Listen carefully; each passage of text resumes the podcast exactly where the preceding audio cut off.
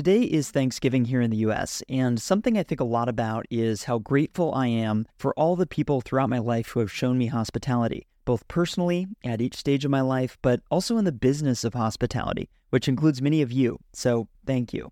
My parents work in ministry, and I grew up in a home where I always saw them giving to others. And this is something I've been thinking a lot about recently. How do we take care of the people in our world who are taking care of others? Turns out there was someone else in the Hospitality Daily community, Nathan LaGrange, who also cares deeply about this. Nathan is the executive director of Oasis Rest International, and he and I had the chance to connect recently to discuss this and what he's doing at Oasis. In this episode, you'll hear more about this and hear what he's learned about taking care of the people who are taking care of others in our world today. I hope you enjoy our conversation.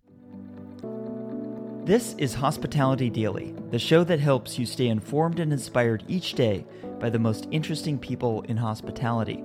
My name is Josiah MacKenzie, and my goal is to help you reconnect with why you work in this industry and get fired up to go out there, delight others, and reach your goals. Let's get started. Nathan, thanks you so much for taking time to speak with us today. Oh, thank you, Josiah. And huge props to you like longtime listener, first time caller kind of deal. If you're listening to this in any way, shape, or form, Josiah has a treasure trove of wisdom and information that's out there, like inspirational stuff, things that'll challenge you. I literally had my phone out during one of the podcasts and like just typing a bunch of stuff. Like I'm going to steal that, I'm going to take that. So kudos to you. You have done a fantastic job. I think you provided a great environment uh, just to kind of spread hospitality around the world. So well done, my friend. Well done. Well, thank you. You're very kind. And it's conversations like these that get me so excited every day because people like yourself are on the forefront of providing hospitality. I want to get into what you're doing, what the organization is, but I, always love starting with the why, right? Why are we doing this? And you and I had a chance to speak yesterday a little bit about rest and the importance of rest. We're heading into a holiday season, which can be a little bit crazy, but would love to get your take on, in general, why do we need rest? Oh, my goodness gracious. What a great question. And I think it's a question worth answering. I think for me, for years, I spent time in, in corporate world for a bit and in ministry world. We never talked about this kind of stuff. Or if you did, it was on the fringes. And you were the weirdo guy over here that was like, we don't need a rest in some way, shape, or form. And we're just, you know, nose to the grindstone going forward. We're trying to create, build, do all these kind of things. But I think it goes back to design. So you have to ask yourself, like, how was I originally designed? And you were designed for rest it's built into like the DNA of who you are as a human being to have seasons of rest and seasons of work. So if one of those is out of, out of balance, if you just rest all the time, then we call you lazy. But if you work all the time, we go, well done, Josiah, great job. Why don't you burn yourself out and have a very short career? Like, what, what gives here? So I think for me, the why was how can we strike a balance? And especially in our world with ministry leaders, how can we strike that balance between work and rest, between the like being and doing side of being a human being. And I think for me, I watched so many of my good friends. I watched, you know, my own narrative in life, and I'm like, is there a better way to do this? I would love to talk a little bit about an area that your organization focuses, and that is providing hospitality to people who take care of others. You alluded exactly. to this, and essentially, my dad was a pastor. I, I, saw him growing up in in this world of ministry. Always, him and my mom were just always giving out to people around them and gotten to know other people that are in in that world. And you and I were talking before we started recording around the challenges I think that we've both seen where if you're a corporate executive you can probably take yourselves to fancy resorts. And for the folks that are really spending their time whether it's in a ministry context or some other services nurses community leaders there's so many different range of, of port giving out. Let's talk about the need first to tee this up and I want to get into what you're doing specifically in this context. What, what is the need that, that you've seen? Well I think you articulated it so well yesterday. And like, I remember the three things you said because there are three very important things. You said, number one, they're always on. Those ministry leaders are always on. They're either on a platform, they're out in a field, they're serving needs. When they're sitting down at, at dinner with their family, their phone is still on and somebody may have a critical and boom, you're gone. Or that baseball game is is missed because they're always on in some way, shape, or form. I think the second thing you might have mentioned was the expectation side like high expectations. Like we we want our leaders to be who they say they are, but sometimes we put unhealthy expectations up up on them. So not only are they on a platform, we put them on a pedestal. And now all of a sudden when they make just human decisions or they, you know, I'm not talking about the traumatic ones, just regular normal decisions, we're like, "Oh, do you really think you need that new pair of shoes?" And you're like, "Wait, what?" what is the deal? And I, I think to your third point, it's like they're under resourced. Like they're typically under resourced. Yes, there is 0.0000001% of ministry professionals who ride around in private jets. It is just a minuscule amount of people. And there are millions who are serving in incredible contexts, doing incredible work, and who are so under resourced. So for us, we get to provide environments of retreat, encouragement, safety, transformation. And the beauty of our organization is we have partners all over the globe who invest in rest. Yes, it rhymes, who invest in rest so that those leaders can have those services at no cost to them. And that is a beautiful piece of our ministry. That's crazy at, at no cost. I mean, everything's expensive, especially the last couple of years. But it's interesting to me because, like, I've just always been kind of thinking about this. It's just like observing this growing up. I love the power of hospitality. It seems out of reach for the people that need it most. Can you tell us a little bit about the organization? How does that work? Well, we, we always say it's it's not for free. We always want to clarify that. You know, it comes at a cost. For us, that follows a really overarching narrative of the God that we claim to follow. So everything does come at a cost. He just happened to pay it for you. So for us, we, we're like, how do we embody that? How do we raise up men and women all over the United States and around the world? That's the beauty of our organization and around the world who say, I believe in this so much and I see the ripple effect you know, if if you want to end homelessness, mm, we do that. You want to stop sex trafficking in the Philippines, we do that too.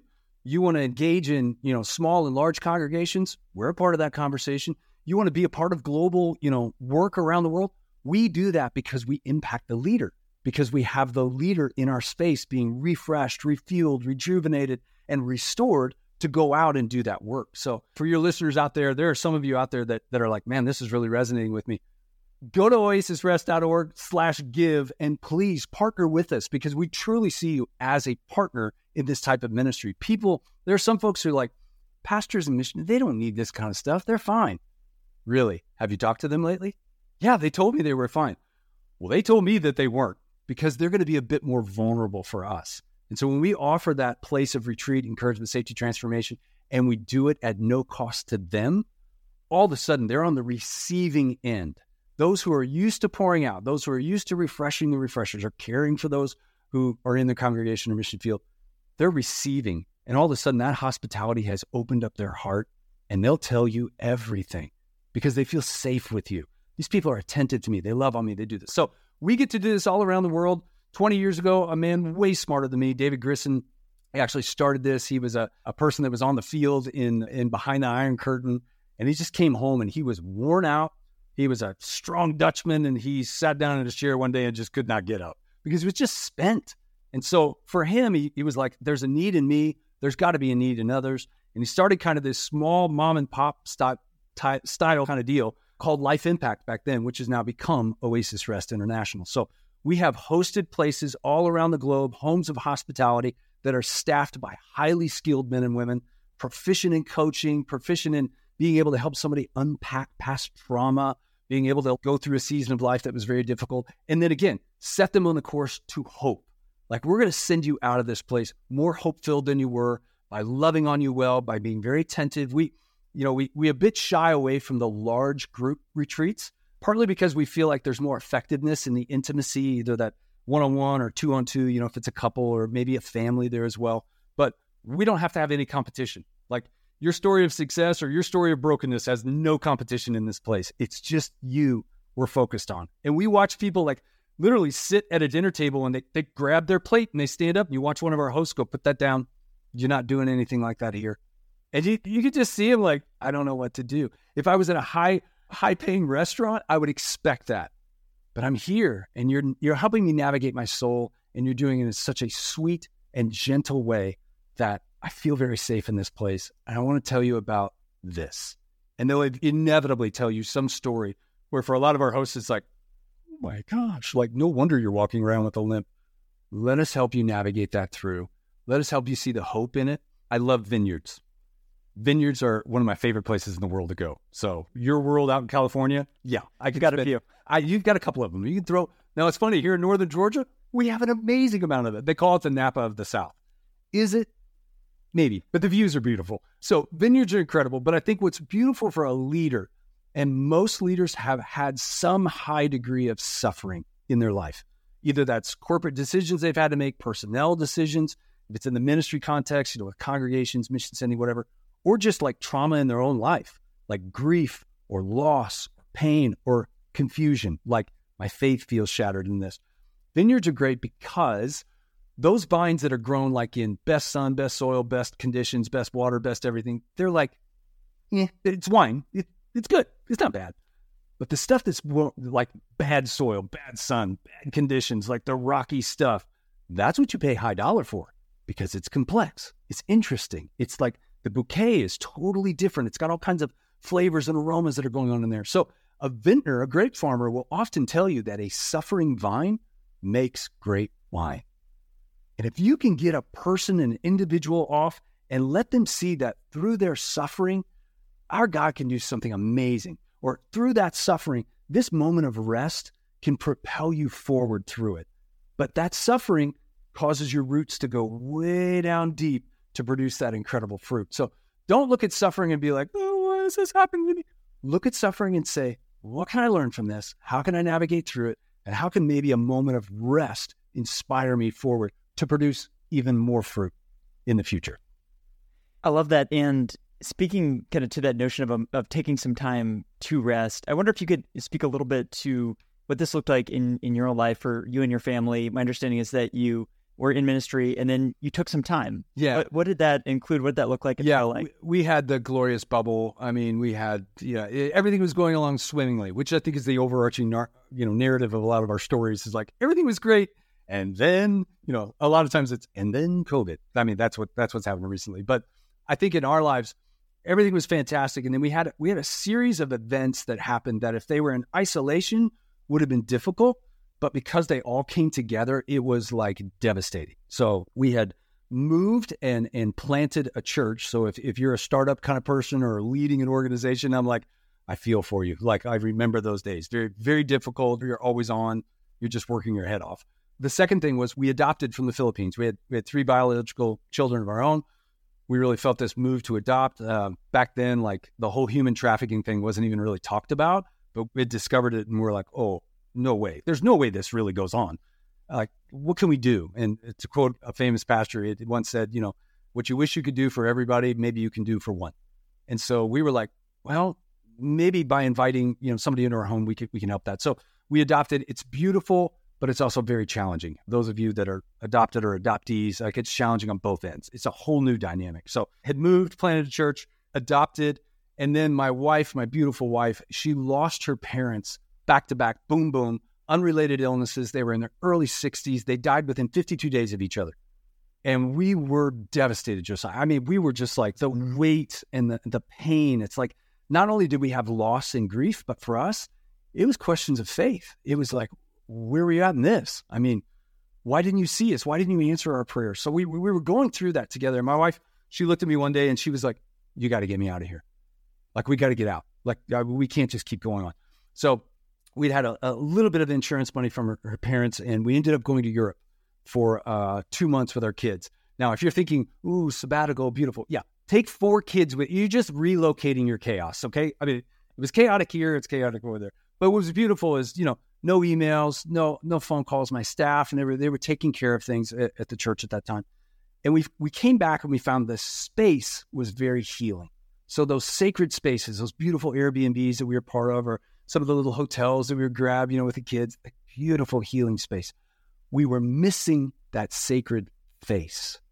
We needed somebody, a man, woman, couple, whatever the case might be, to walk us through what we were experiencing. Like, are we crazy? Like the doubts that we have, is, is that okay? Like, can we articulate these? And the pain, like we were waking up crying in our sleep.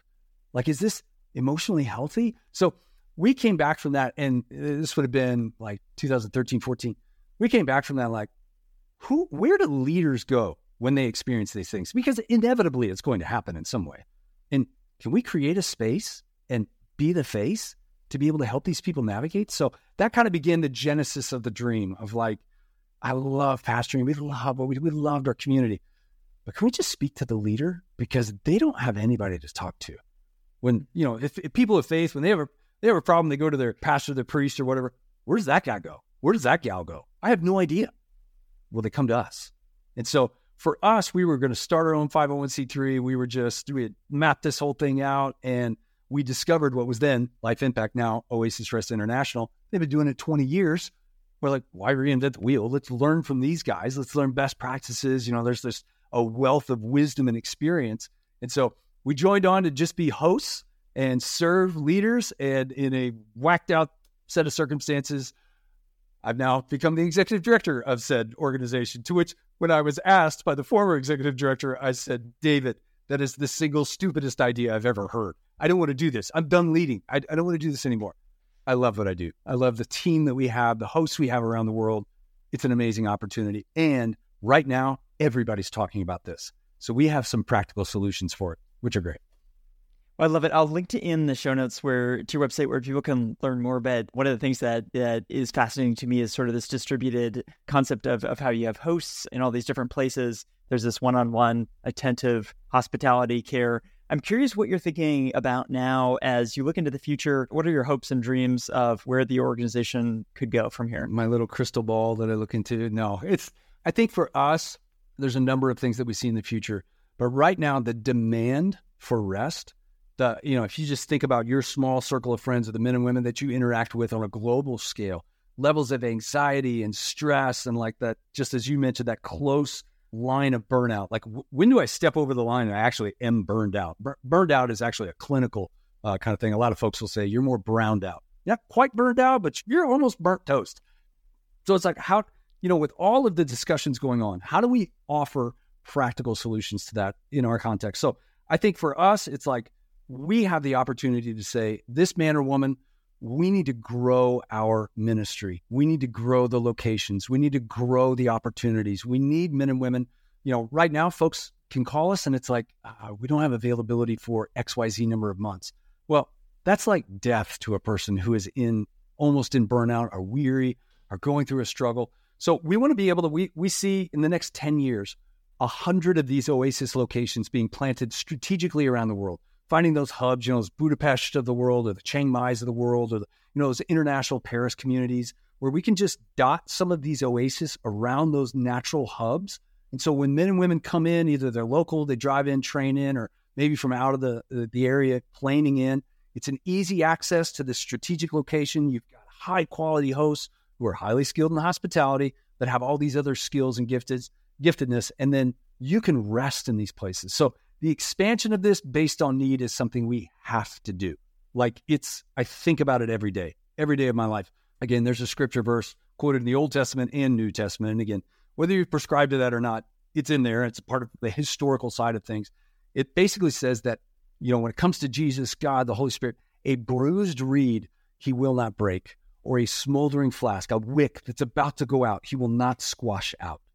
And I think there are so many men and women that are about to break. They're about to be extinguished. That flame, that life that was in them is about to be extinguished, you know, spiritually speaking or maybe emotionally speaking. Hey, how can we help straighten that reed again and get it swaying healthily in the breeze? How can we get that flame to grow even more by coming to one of our places? That, that's like the hope that we have. And that's that's what excites me, watching people come in very weary and leave energized I need more of these places. We've got to plant more. We've got to have more resources, more hosts, more awareness of what we do to be able to meet the de- the demand that's out there right now. I love it. I love what you're doing, Nathan. And I guess for people that are interested, want to learn more, where would you point them? And any closing thoughts on on how someone might learn more and, and get involved? Absolutely. You can always connect with me on LinkedIn if you just want to DM. I think that's actually how you and I uh, got acquainted listening to one of your amazing podcasts. But yeah, you can always DM me. You can look uh, at oasisrest.org. It's a very easy. We tried to make our, our website very navigable. It literally just says tired.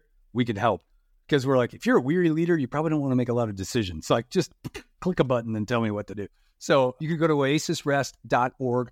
You can always contact me. I can put you in contact with some of the other hosts that are out there. Our website shows a map of where they're located, and you can connect with them. You know, so if you happen to be a, a leader in Slovakia or, you know, somebody that's engaged in missions work overseas, you can find that on our website. It's right there. Our amazing team. I'd, I'd put anybody anywhere. They're amazing people.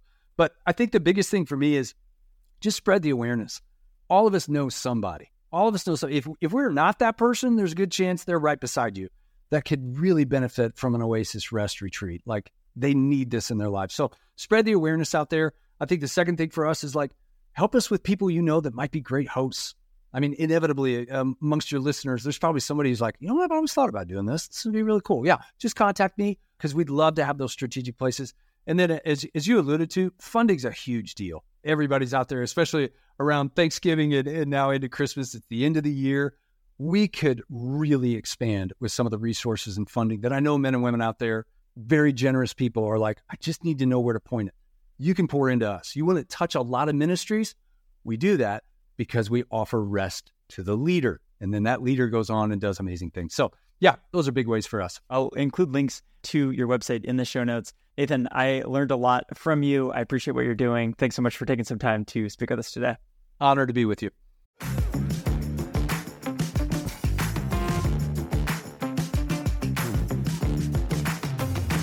Before we go, I want to let you know about a few more things. First, if you haven't done so already, subscribe to this podcast on Apple Podcasts, Spotify, or your favorite app to stay inspired each day by actionable insights from the most interesting people in hospitality. Second, I've started sharing videos and photos from the stories on this show on Instagram and YouTube. So if you'd like to see those or watch along, I encourage you to follow Hospitality Daily there so we can stay in touch. Third, if you'd like to listen to more conversations like the one you just heard, visit this podcast website at podcast.hospitalitydaily.com. I've spent a lot of time building out this website because I want to make it really easy for you to listen to the topics and guests that you are interested in, whether that's culture and leadership, or operations, or technology, or something else. Browse and search the entire library of more than 400 episodes for some of the top leaders and innovators in hospitality at podcast.hospitalitydaily.com com to get ideas for delighting the people around you and reaching your business and career goals. I produce this podcast each day and give it away for free because I want us all to learn and grow together. If you enjoyed today's episode, I just have one favor to ask. Please take a moment to text or email this episode to a friend or colleague who might appreciate it as well. They'll be grateful to hear from you, and what we covered in the show can help them, as I hope it helped you today. Thanks for listening, and I'll see you here tomorrow.